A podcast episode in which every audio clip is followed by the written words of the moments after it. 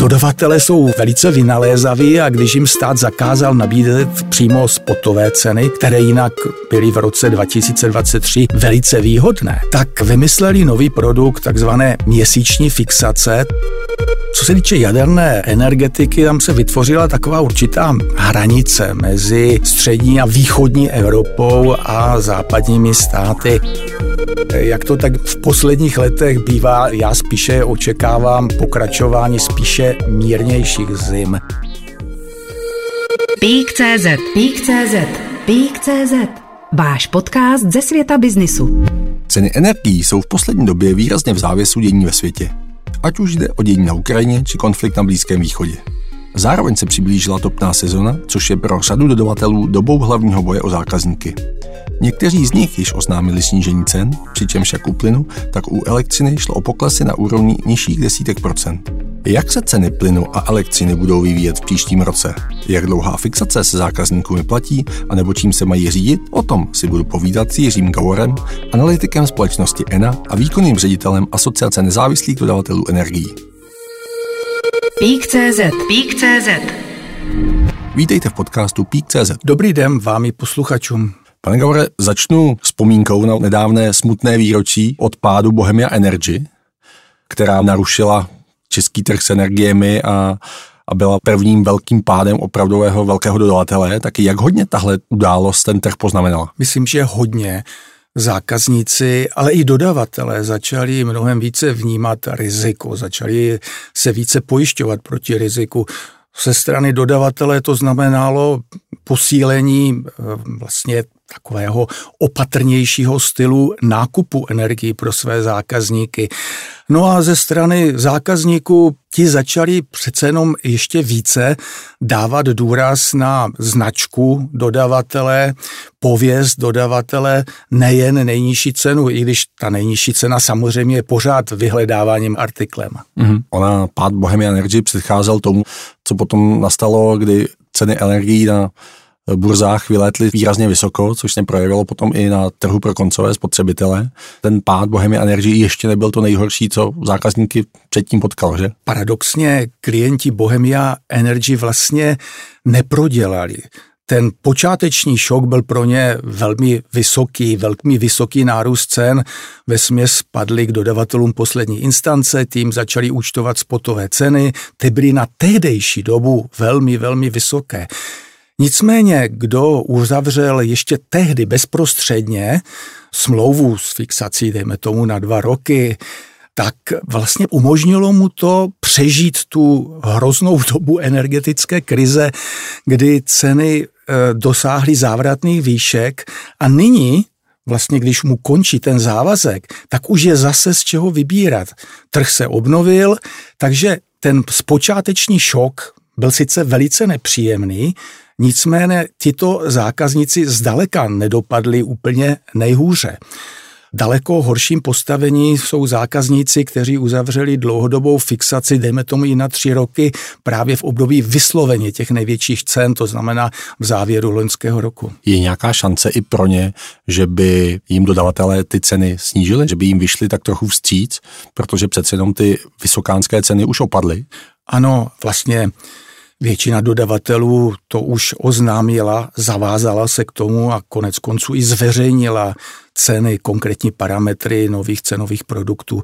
Dá se to považovat za určitý kompromis. Dodavatel tak vlastně pečuje o svoje zákazníky, dává jim najevo, že o ně stojí, i když by měl podle smlouvy právo jim nadále účtovat velmi vysoké ceny, tak to by bylo opravdu velice brutální.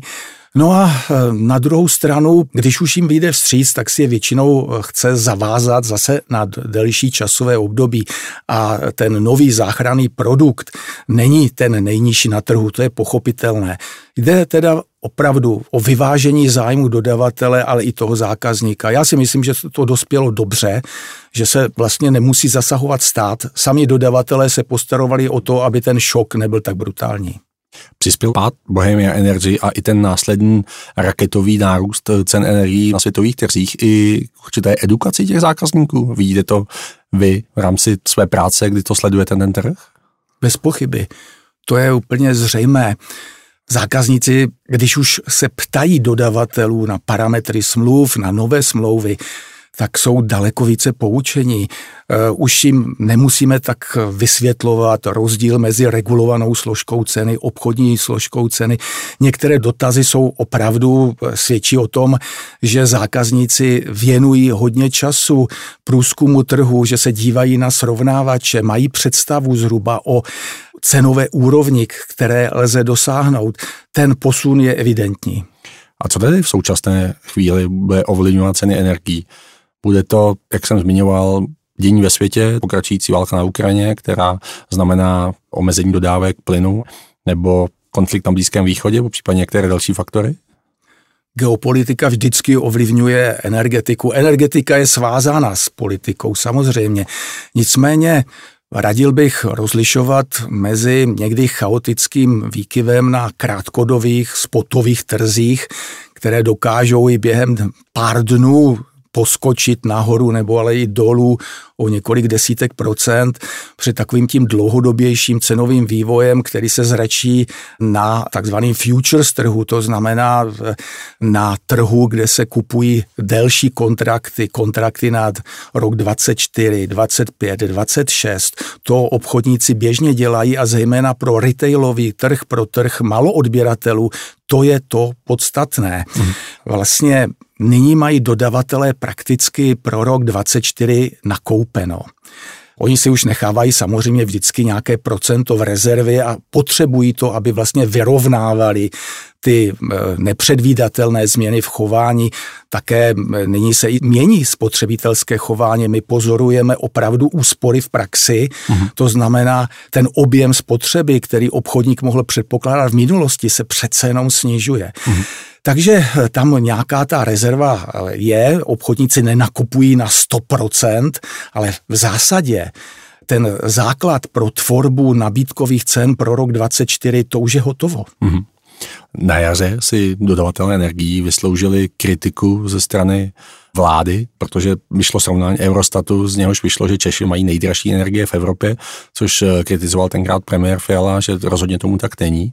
Jak na tom jsou tedy ceny energií v Česku? Tak ono to srovnání bylo opravdu nešťastné a ne zcela korektní.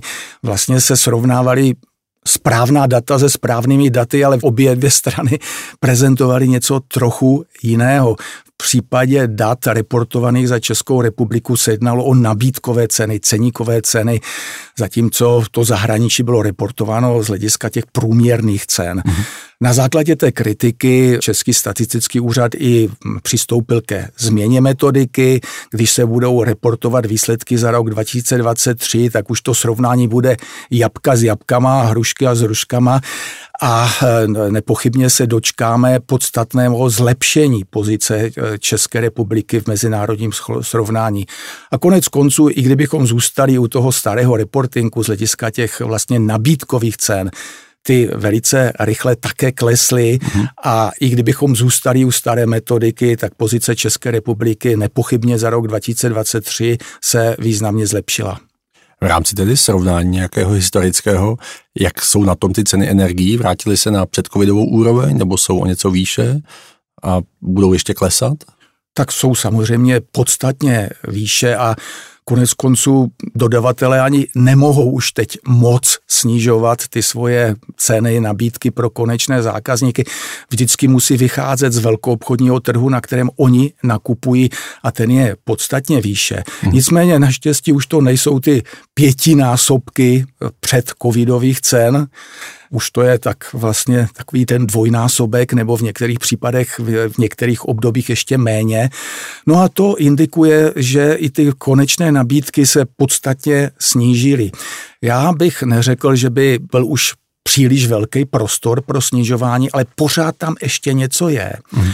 A podle mého, přestože nyní se ten velkoobchodní trh zvedl, v důsledku zejména napětí Izrael, Gaza samozřejmě, tak dodavatelé si ještě nějaké zbraně nechali do rezervy, protože to období, kdy se hlavně bojuje o zákazníka, to je konec roku typicky nebo začátek nového roku, to je teprve před námi. Já si myslím, že ještě nějaké lepší nabídky se vynoří. Měli by tedy zákazníci, ti koncoví, měli by uvažovat o několikáté fixaci při uzavírání těch nových smluv, anebo měli by sázet na spotové ceny, kde ale samozřejmě hrozí riziko, že by mohlo dojít k něčemu podobnému Bohemia Energy? Tak spotové ceny dodavatele nyní nemohou nabízet pro koncové zákazníky z řad domácností, kteří nejsou vybaveni takzvaným průběhovým měřením, to znamená opravdu už tím chytrým měřákem, který registruje v spotřebu v každé té obchodní nyní hodině, čeká nás přechod na obchodní čtvrthodinu. A to jsou typičtí nyní vlastně spotřebitelé, kteří jsou zároveň samovýrobci, mají doma třeba fotovoltaiku. Tak těch je zatím ještě menšina, ale dodavatelé jsou velice vynalézaví a když jim stát zakázal nabízet přímo spotové ceny, které jinak byly v roce dva tisíce dvacet tři velice výhodné, mm. tak vymysleli nový produkt, takzvané měsíční fixace, to znamená velice krátkodobá fixace na následující měsíc. Tento produkt si velice rychle získal oblibu, mnoho nových klientů a byl suverénně nejlevnější na trhu. Samozřejmě má to i stinnou stránku, jako je třeba právě v, tém, v tomto období, když ten velkoobchodní trh jde prudce nahoru, tak se i tahle ta cenová úroveň pochopitelně nejdříve odrazí v krátkodobých produktech, právě třeba i v těch měsíčních fiktacích. Nicméně ta cenová úroveň spotového trhu byla tak nízko, že i po tom navýšení, kterého jsme právě svědky, pořád půjde o dobrý produkt. A co se týče těch vlastně převažujících smluv, mezi zákazníky vedou nyní krátkodobé fixace, ale když už hovořím krátkodobé, tak ty jednoleté ve srovnání s tříletými, to je teď nejběžnější produkt a myslím si, že to je takový docela rozumný kompromis pro toho, kdo nechce sledovat energetický trh a nechce to sledovat na měsíční bázi, ale zároveň se nechce zavazovat na příliš dlouhé období. To může být zrádné, to jsme si vlastně vyzkoušeli v závěru loňského roku. Takže upsat se, ale za dobrou cenu na rok až dva, to já považuji za docela rozumný přístup a tyto nabídky jsou na trhu v, doc- v dostatečném počtu, aby si člověk mohl vybírat mhm. a jsou taky na dobré cenové úrovni. Říkáte, že současným hitem jsou ty měsíční fixace, ty velmi krátkodobé. Je to jenom reakce na to, že došlo k omezení těch nabídky, těch spotových cen a zároveň snaha být dodavatelům vstříc těm zákazníkům, anebo to bude jenom nějaký krátkodobý trend, který v tuhle chvíli získal na popularitě, ale časem spíše převládnou ty jednoleté, respektive ty roční dvouleté fixace? Já myslím, že ten produkt, jako ty jednoměsíční fixace se na trhu udrží a možná tu svou oblibu ještě prohloubí. Vychází to mé přesvědčení samozřejmě z trošku optimistického náhledu, že takové cenové šoky, jako jsme si zažili loni, kdy krátkodobě vystřelili ty ceny opravdu do závratných výšin, se nebudou opakovat. Já, já myslím, že Evropa se přece jenom poučila, ten největší šok už máme za sebou, vede mě k tomu fakt, že jsme jako z podstatné části se přizpůsobili v tom přechodu od ruského plynu na jiné zdroje. Velká práce už byla vykonána a nyní pořád nemůžeme hovořit jako Evropa jako celek, že jsme se zcela zbavili závislosti na Rusku. To zdaleka není pravda. V Česku nemáme ruský plyn, ale Evropa jako celek ho ještě odebírá docela slušné množství. Ale není to už tak velké množství, že by ten případný výpadek znamenal takový šok, který jsme si zažívali loni. Takže to je jeden z důvodů mého optimismu a druhý je, že jsme opravdu snížili spotřebu a ku podivu, přestože v tomto roce ceny padaly, se snižovaly vesměs u všech dodavatelů, tak spotřebitelé jsou docela opatrní. Oni tuší, že přece jenom, že najednou si uvědomili, že energie je stojí hodně. Mm-hmm. A začali šetřit a ten trend k úspornému chování přetrvává. Ku podivu i po tom loňském roce, kdy to byl šokový a rychlý jako vlastně pokles spotřeby, takový v důsledku brutálního tlaku, že jo. Mm-hmm. Takže v tomto roce to pokračuje. Ještě po, o pár procent to srážíme dolů. No a samozřejmě, když klesá poptávka, tak, tak to, to je, má příznivý dopad na ceny. Je tady ještě druhý, takový spíš záporný efekt. Je to ta průmyslová poptávka a musíme si přiznat, že ekonomická situace jak v Evropě, ale tak konec konců i jinde ve světě, viz Čína, zdaleka není v takové, na té, takové v té konjunkturní fázi, spíše pořád se balancujeme na hranici krize. Mm. No a to taky sráží poptávku průmyslových odběratelů a to všechno, je to sice špatně, to já bych nerad, aby tohle to přetrvávalo, ale na ty ceny energií to má pozitivní vliv. Na druhou stranu, vy říkáte, že spotřebitelé začali šetřit, ale ono došlo i k dalšímu rozvoji, že spousta firem, i včetně domácností, začala nejen přemýšlet o těch cenách energií, ale zároveň šla vstříc fotovoltaice, že začala instalovat na svoje střechy solární panely, což možná budeme vidět do budoucna stále častěji, ne? Určitě. A to je ten pozitivní efekt. Já říkám, že takový ten efekt šetření, abychom si snižovali teplotu v obytných místnostech na osmnáct stupňů a třepali se zimou, to, to nepovažuji za to pravé. I když určitě jsme tam měli rezervu o ten jeden až dva stupně to srazí dolů a to se taky stalo. Hmm. Ale to nejde takhle pokračovat. Ale investovat do úsporných technologií, to je veskrze pozitivní a to se stalo a děje se. Dokonce se ten trend, bych řekl, i zrychluje. Nejde jenom o tu fotovoltaiku, jde i o tepelná čerpadla, jde o zateplování, investice do úsporných oken a tak dále. Takže to všechno se projeví jako dlouhodobě. To už není jenom ten náraz, že najednou, jak ten přísloveční, si navleču druhý nebo třetí svetr, ale opravdu to mi bude šetřit energii deset, dvacet let. Je tohle trend, který můžeme vidět napříč celou Evropou? Ano, je to opravdu, to je trend k úspory ve spotřebě energií, to se zdaleka netýká pouze České republiky a konec konců je to pochopitelné. Ten cenový šok, náraz se také netýkal pouze nás. Takhle zareagovali spotřebitelé vlastně v celé Evropě a dalo by se říct asi, že na celém světě. Vyšším cenám, vyšším nákladům, tomu rozumí každý spotřebitel, bezesporu. Peak tečka cé zet Přechod na tu fotovoltaiku je v zásadě i součástí, nazval bych to něco jako zelená revoluce, kdy se přechází na obnovitelné zdroje, odklání se od fosilních paliv, od fosilních zdrojů. Je tohlento cesta, jak bude lidstvo, když zůstaneme v Evropě, případně u Česka, jak bude energeticky soběstačné? Taková úplná stoprocentní soběstačnost, zejména v případě Česka, to je takový určitý ideál, ke kterému je hezké směřovat, ale asi není radnost jeho klást přímo jako cíl. Konec konců obchodní výměna existuje ve všech sférách lidské činnosti a biznisu a v, nevyhýbá se to ani energetice. I teď, když v Česko je zatím stále čistým exportérem elektrické energie, tak si obchodníci vyměňují, když je přebytek levné elektřiny z větru v Německu, tak čeští dodavatelé to velice rádi nakupují a pomáhá to srážet ceny dolů. A naopak my máme jako čeští výrobci větší podíl těch stabilních zdrojů, takže to zase pomáhá stabilizovat situaci v okolních státech, dejme tomu v těch zimních měsících. Takže taková ta obchodní výměna, ta bude vždycky a bude se spíš prohlubovat. Mhm. A Česko na ní bude, skoro bych řekl, bohužel, v určitém období muset spoléhat, protože tomu útlumu uhlí se zřejmě nevyhneme, ať můžeme polemizovat, nakolik je ta rychlost ústupu od uhlí rozumná, či ne. Mhm. Já bych byl spíš příznivcem toho pomalejšího odchodu. Nicméně jsme součástí nějakého celku Evropské unie.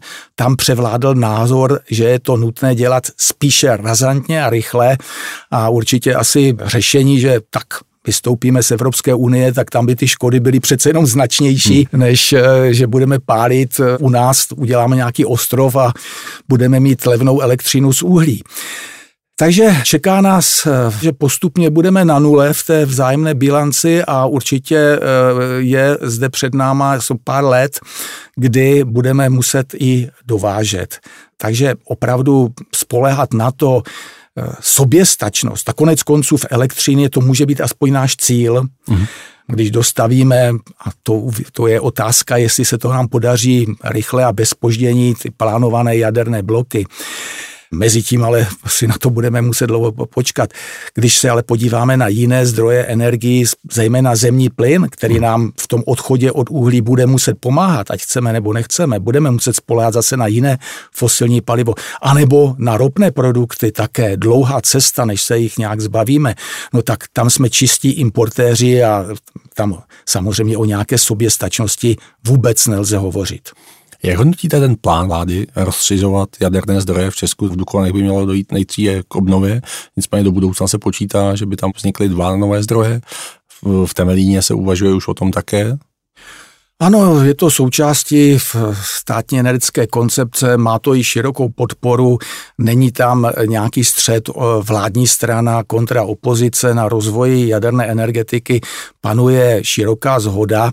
Mnozí samozřejmě občané trošinku jsou pod vlivem toho, že my víme, že ty nyní existující jaderné bloky vyrábějí velmi levnou elektřinu. To nemusí být bohužel zcela pravda pro ty plánované bloky. To, co se postavilo dříve poměrně levně, nyní se velice prodražuje a v Evropě, v Severní Americe, v tom našem západním světě máme bohužel špatné zkušenosti s výstavbou nových bloků.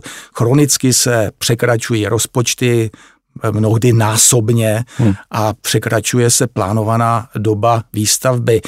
No, je už tady řada špatných zkušeností, ze kterých se můžou ale investoři poučit, snad se, snad se to bude týkat i nás v tom připravovaném novém tendru. V první řadě se to týká samozřejmě prvního toho nového dukovanského bloku a kež by se nám podařilo, byť v Evropě, stavět jako v Číně, to znamená držet termíny a rozpočet. Uvidíme. Přispívá tenhle ten trend, kdy ano, po havárii v japonské Fukušimě došlo k německému odklonu od jádra, kdy ale před těmi dvěma lety, kdy došlo k té energetické krizi po útoku Ruska na Ukrajinu, tak ty ceny vyletěly tak vysoko, že i Němci se v uvozovkách chytali za nos, proč si vypínají ty jisté jaderné zdroje. Jednou tam byl politický závazek, že to tak udělají, je vypli. Teď se tak nějak bere jádro zase znovu na milost, dostává se do popředí, do zájmu. Připravuje se spousta projektů, nejen u nás. Polsko chce velmi investovat do jaderného rozvoje. Vidíte tohle, jako že by mohlo dojít k určité jaderné renesanci? No tam, co se týče jaderné energetiky, tam se vytvořila taková určitá hranice mezi střední a východní Evropou a západními státy. Němci a Rakušané si trvají na svém a nejde jenom o politický závazek. Tam opravdu odchod od jádra má pořád, navzdory těm dopadům, silnou podporu mezi většinou obyvatelstva a je zbytečné teď s tím už nějak polemizovat. Já to beru jako fakt, kterého je mi líto. Je mi líto, ale je to fakt a oni už vlastně ty odstavené jaderné bloky nelze uvést znovu oživit do provozu. Oni už to nechtějí ani samotní provozovatele, ti minulí provozovatele. Zkrátka s tím odchodem se už počítalo, personál je propuštěn, teď už se síly soustředují na budoucí likvidaci a jaderný blok není něco, co se dá vypnout a zase potom zapnout. Hmm. Jiná situace je vlastně v té středně a východní Evropě, Česká republika, Polsko, Slovensko, Maďarsko, Bulharsko, Rumunsko, vesměs to, je, to jsou země, které spolehají na další rozvoj jaderné energetiky a podnikají k tomu příslušné kroky. Takže se vytvořila taková určitá hranice vzhledem k tomu akcentu na jadernou energetiku. Samozřejmě i na západě se v některých státech změnilo jako to veřejné mínění. Příkladem je Švédsko, které původně chtělo skončit s jádrem, nyní už to neplatí. No a stále tam zůstává jako velmoc číslo jedna Francie, na které asi budeme i v tom politickém soupeření na půdě Evropské komise při boji o vlastně uznání státní podpory, jaká má vypadat a tak dále. Na Francouze můžeme trochu spoléhat. Tak Francie je částečně závislá i na tom, že v zemi je spousta jaderných reaktorů, zároveň má společnost E D F, která je dodavatelem toho jaderného řešení, má i velkou podporu státu, aby expandovala a, a rozvíjela tohleto řešení i dále ve světě. Ano, je to tak. Francie si tam drží ten svůj statut jaderné velmoci a bude tomu tak nadále a, a má taky ale co dohánět nebo udělat si takový reparát. konec konců k té energetické krizi, jak těm velmi vysokým cenám, co jsme prožívali v minulé, minulém období, přispěli docela překvapivý výpadek francouzské jaderné flotily.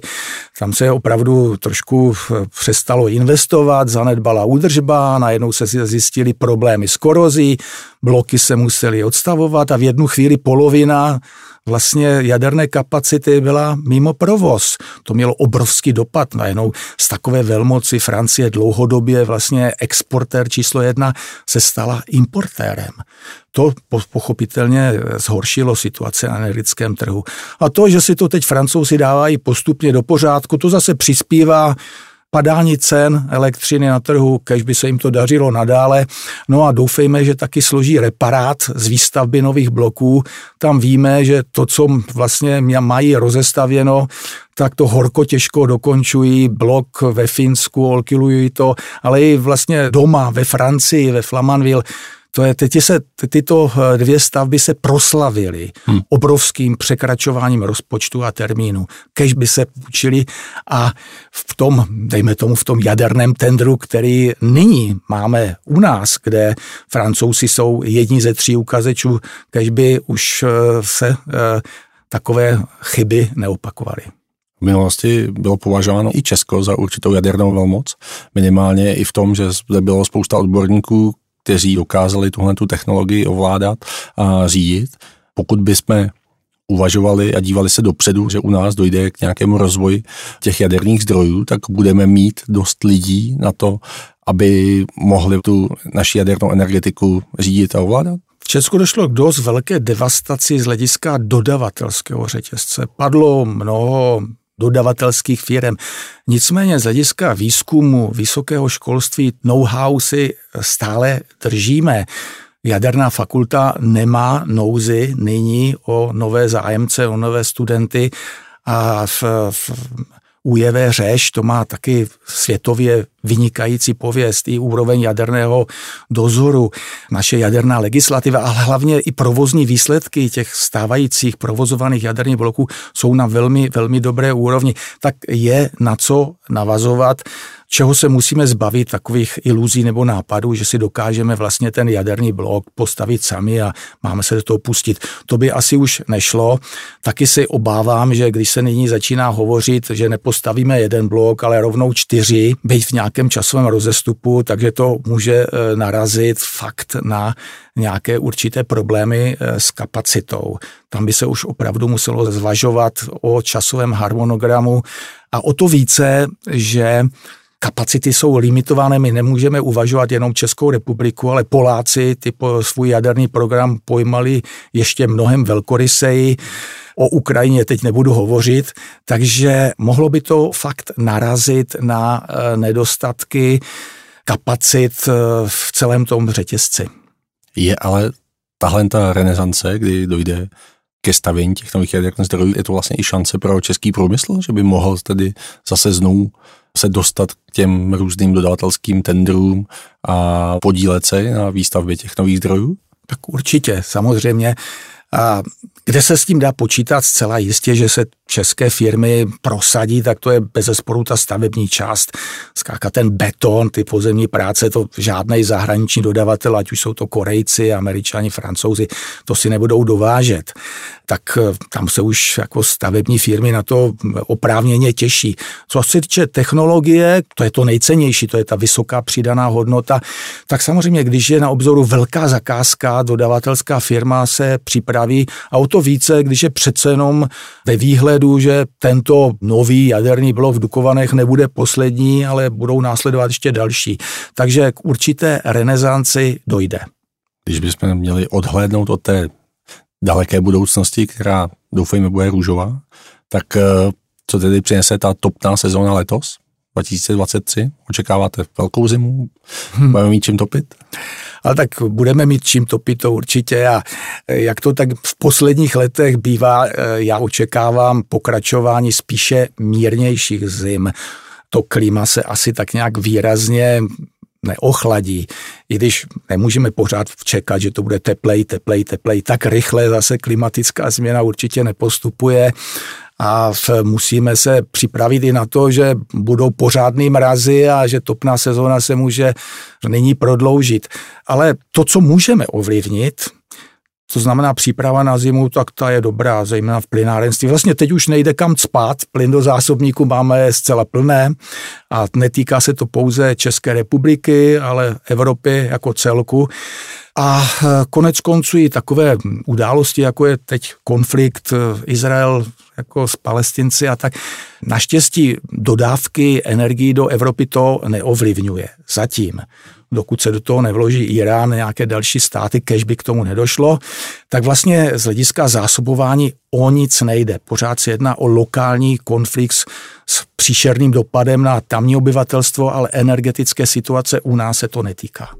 Říká Jiří Gavor, analytik společnosti E N A a výkonný ředitel Asociace nezávislých dodavatelů energií, který byl hostem podcastu Peak tečka cé zet. Já díky za vaše milé povídání. A já zdravím vaše milé posluchače. Peak tečka cé zet. Peak tečka cé zet. Poslouchali jste váš podcast ze světa biznisu. Další ekonomické a biznisové zajímavosti najdete na Peak tečka cé zet.